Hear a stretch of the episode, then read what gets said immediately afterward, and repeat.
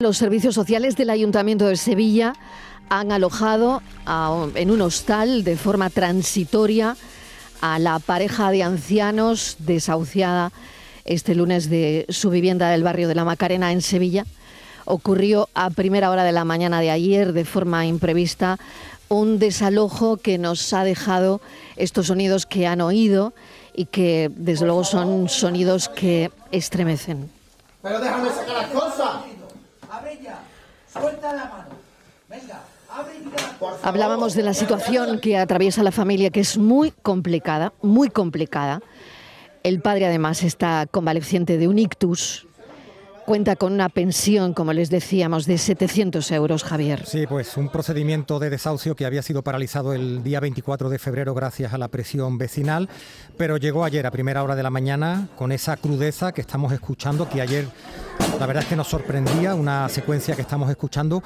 La Asociación Pro Derechos Humanos de Andalucía lamenta que no hayan permitido ni siquiera a la familia sacar sus cosas de la casa por la celeridad con la que se ejecutó la acción. En el domicilio vivía también el hijo de la pareja, Antonio, al que podíamos oír. Llegó la policía con un cerrajero al parecer sin previo aviso ni notificación. La pregunta que nos hacemos, Marilo, es por qué actuaron así. No, no me atrevería a decir que con violencia, pero con esa celeridad, con empujones, con por, qué lo sacaron así de su, de su vivienda. Vamos a preguntárselo a Antonio Troncoso, que es el, el hijo que estaba allí, al que han oído en el vídeo. Antonio, bienvenido, gracias por acompañarnos en la tarde. Hola, buenas tardes. Hola, Antonio. Buenas. Sí, nos está escuchando, ¿Me oye? nos está es que escuchando no, no sé si tengo, me oye perfectamente, si me oye bien o no. ¿Me oye, Antonio? Sí, yo. Sí, ah, perfectamente. Pues ya, adelante. Antonio, ¿cómo está? ¿Cómo están sus padres? pues la verdad que están regular, porque no saben qué van a hacer, dónde se van a ubicar. Ahora mismo están ahí en el hostal que le han dado, pero es algo temporal, para unos días, entonces. Antonio, qué van a hacer. ¿cómo ha sido la primera noche fuera de casa? Hombre, la verdad que complicada, porque no teníamos nada. Yo estoy vestido con lo que tenía puesto ayer cuando me echaron, ¿sabes? Que no, no ha dado tiempo de poder cambiarnos ni nada. Cuéntenos un poco cómo se llega a esta situación que ha pasado y explicábamos un poco cuál era la situación económica ahora mismo que, tenéis. Pero, eh, bueno, se rehipoteca la vivienda y al final todo ha sido un, bueno, pues algo que me gustaría que le contara a la audiencia, Antonio. Pues sí, mi, padre tenía compró la casa, él compró el piso cuando era estaba nuevo, estaba construyéndose y lo pagó bien todo correcto y eso. Tenía una empresa de construcción de obras públicas y se fue a la crisis, se fue a pique cuando la crisis eso tuvo que cerrarla y en ese proceso pues hipotecó el piso y eso para intentar hacer algo, para intentar buscar alguna solución o algo, pero no le salió bien. Siguió pagando, pero llegó un momento que no podía pagar y eso y le dio dar poco también un ITU y una vez que ya que le dio el ITU pues nada, salió el piso a subasta, lo compraron muy barato, muy muy barato y ahora por lo que quieren es venderlo caro, porque la zona está en auge. Especulación. Mm, claramente. Vamos, claramente. Lo, compró, un fondo buitre, ¿sabes?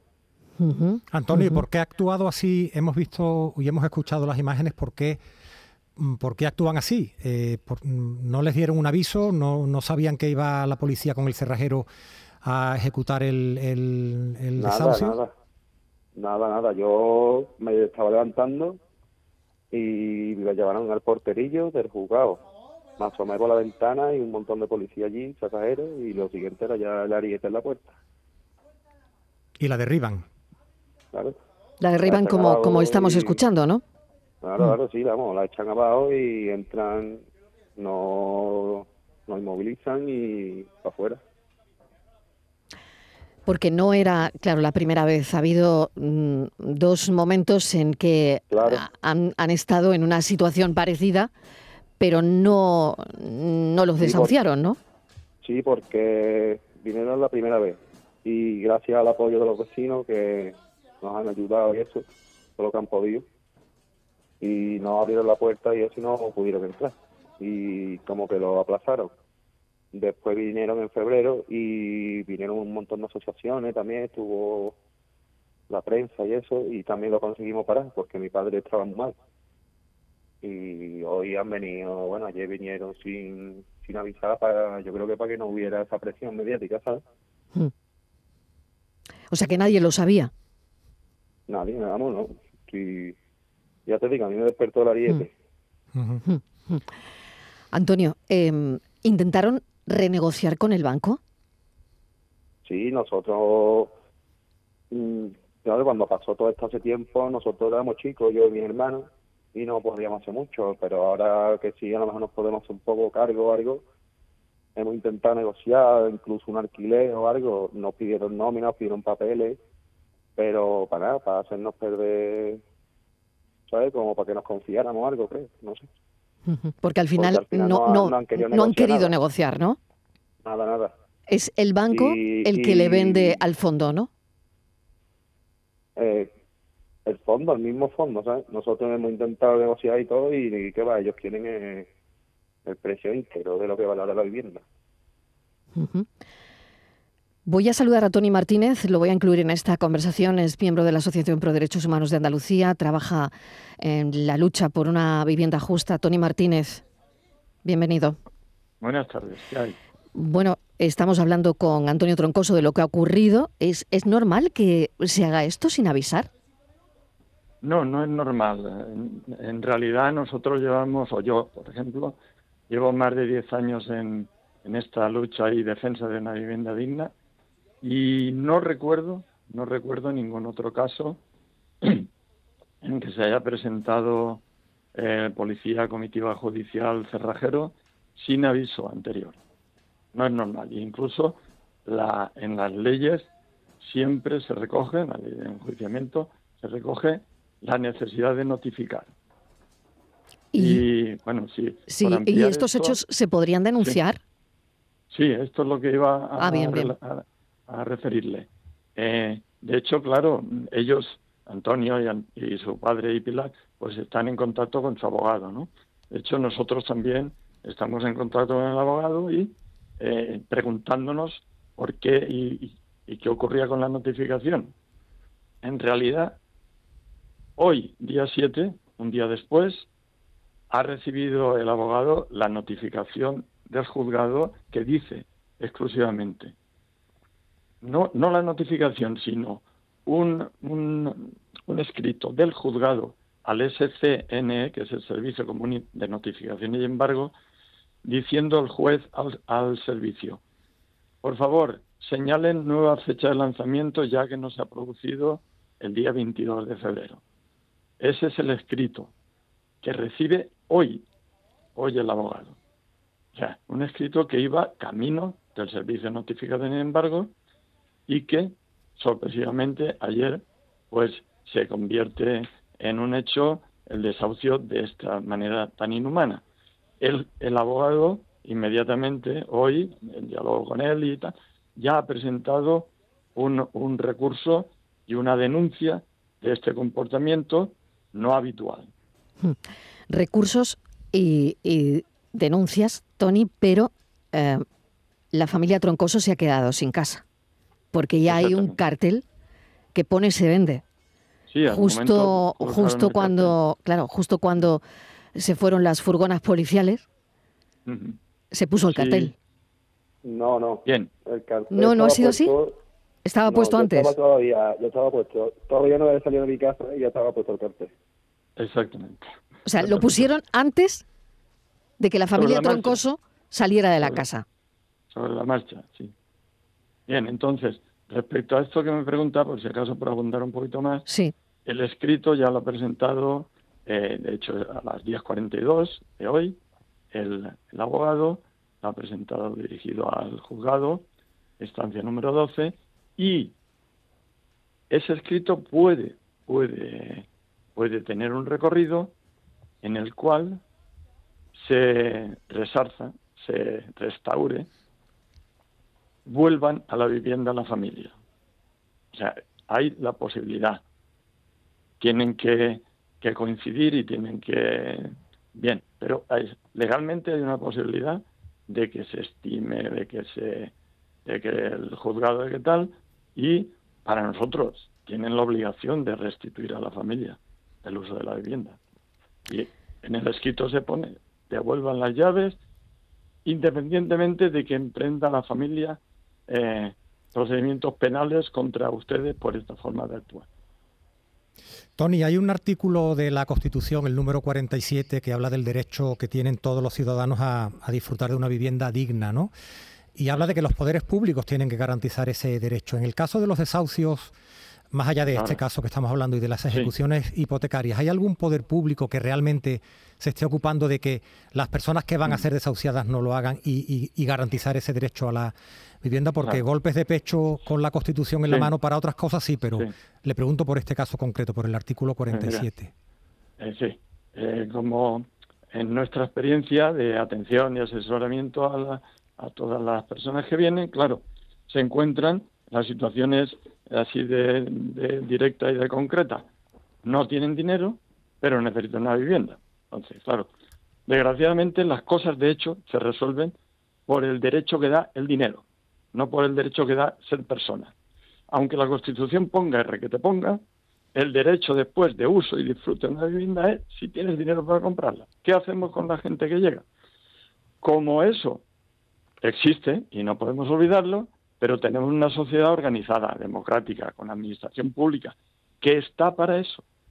Con lo cual, cada uno de los que viene con situaciones trágicas y parecidas a estas, el camino es los servicios sociales y las viviendas públicas que se construyen y que las cedan en régimen de alquiler social.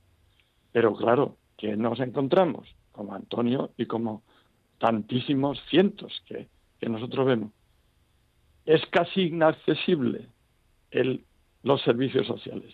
Es, un mundo lograr a que los servicios sociales eh, tengan tu expediente al día, contemplen la circunstancia que me van a desahuciar. Pides una cita y te van a desahuciar dentro de 15 días. Pides una cita y te dan la cita para el verano, los servicios sociales. Esta mañana ha ido una mujer, que he estado con ella, a los servicios sociales del Polígono Sur. Tiene el desahucio señalado para el día 17 ha ido con todo su recorrido, tres, dos niñas, su padre y su madre de 78 años en casa. La respuesta de la trabajadora social. Te tienes que buscar una vivienda. Ese es tu problema. Así. Entonces, servicios sociales que están para esto, individualizan el problema, tú tienes un problema y además te culpabilizan de no ser, eso, de no tener eh, eh, éxito en la vida. Y luego, en Visesa, creó la Oficina Municipal por el Derecho a la Vivienda hace unos años aquí en Sevilla, en San Jerónimo. A bombo y platillo para no construye, no pone a disposición viviendas públicas para esta familia ni para otras. Tenemos un montón de familias, la mayoría mujeres, violencia de género, niños a su cargo, saliendo adelante milagrosamente, milagrosamente, y están en una lista la última vez nos dijeron que habían 80 en una situación muy excepcional, pero esperando a que haya vivienda disponible. No hay vivienda. Entonces, ¿para qué queremos? Si la gente que lo necesita no puede resolverlo porque no tiene dinero y su camino es, como bien has dicho, la administración pública, que para eso está. Qué duro es todo esto mm, que estamos contando y qué duros los sonidos y, y qué duro para Antonio Troncoso, para porque se han quedado sin casa y, sus padres mayores y, él. Sobre todo, bueno, ellos compraron ese piso por 20.000 euros y un piso de similares características al que han tenido que abandonar cuesta ahora casi 10 veces más que cuando ellos lo compraron. Antonio, no sé si es mm. así. No, no. Mm, el piso valía más. 20.000 euros lo comprado el fondo Winter. Sí, 20.000 euros. cuando lo compraron ustedes. Cuando lo compraron ustedes, ¿qué valía? No lo sé exactamente, pero 150 estarían pesetas. Vale, ¿y 20.000 euros es el dinero por el que lo compra el fondo de inversión? Sí. Claro, en la subasta, claro. En la subasta. Y claro, ese piso vale 10 veces más. Claro, ahora lo pueden vender por 200. Hay, hay una, si me permite. Sí, adelante. Vamos, ya lo, ya lo hemos comentado otras veces, pero claro, desde hace tiempo para acá, claro, eh, eh, vivimos en un mundo, en un mundo de la economía, esto, una economía que no es la real, es una economía de, financiera, no una economía industrial, no una economía financiera. Entonces, desde hace unos años para acá, eh, antes no ocurría y de hace unos años para acá, todos los casos que vienen a nosotros con pisos alquilados o bien, eh, bien vendidos por medio de préstamo hipotecario a las personas que vienen, pues los bancos, ninguno, quiere renegociar, quiere mm, alquiler social, quieren recuperar, como ya quieren recuperar activo para hacer paquetes, venderlo a los fondos de inversión y recuperar capital y entonces olvida completamente olvidada la perspectiva social, humana. Hay alguna excepción, yo podría decir, tengo también, podría ahora mismo citar una en estos últimos años, en estos por lo menos cinco o seis años, una sola persona hemos conseguido renegociar un alquiler.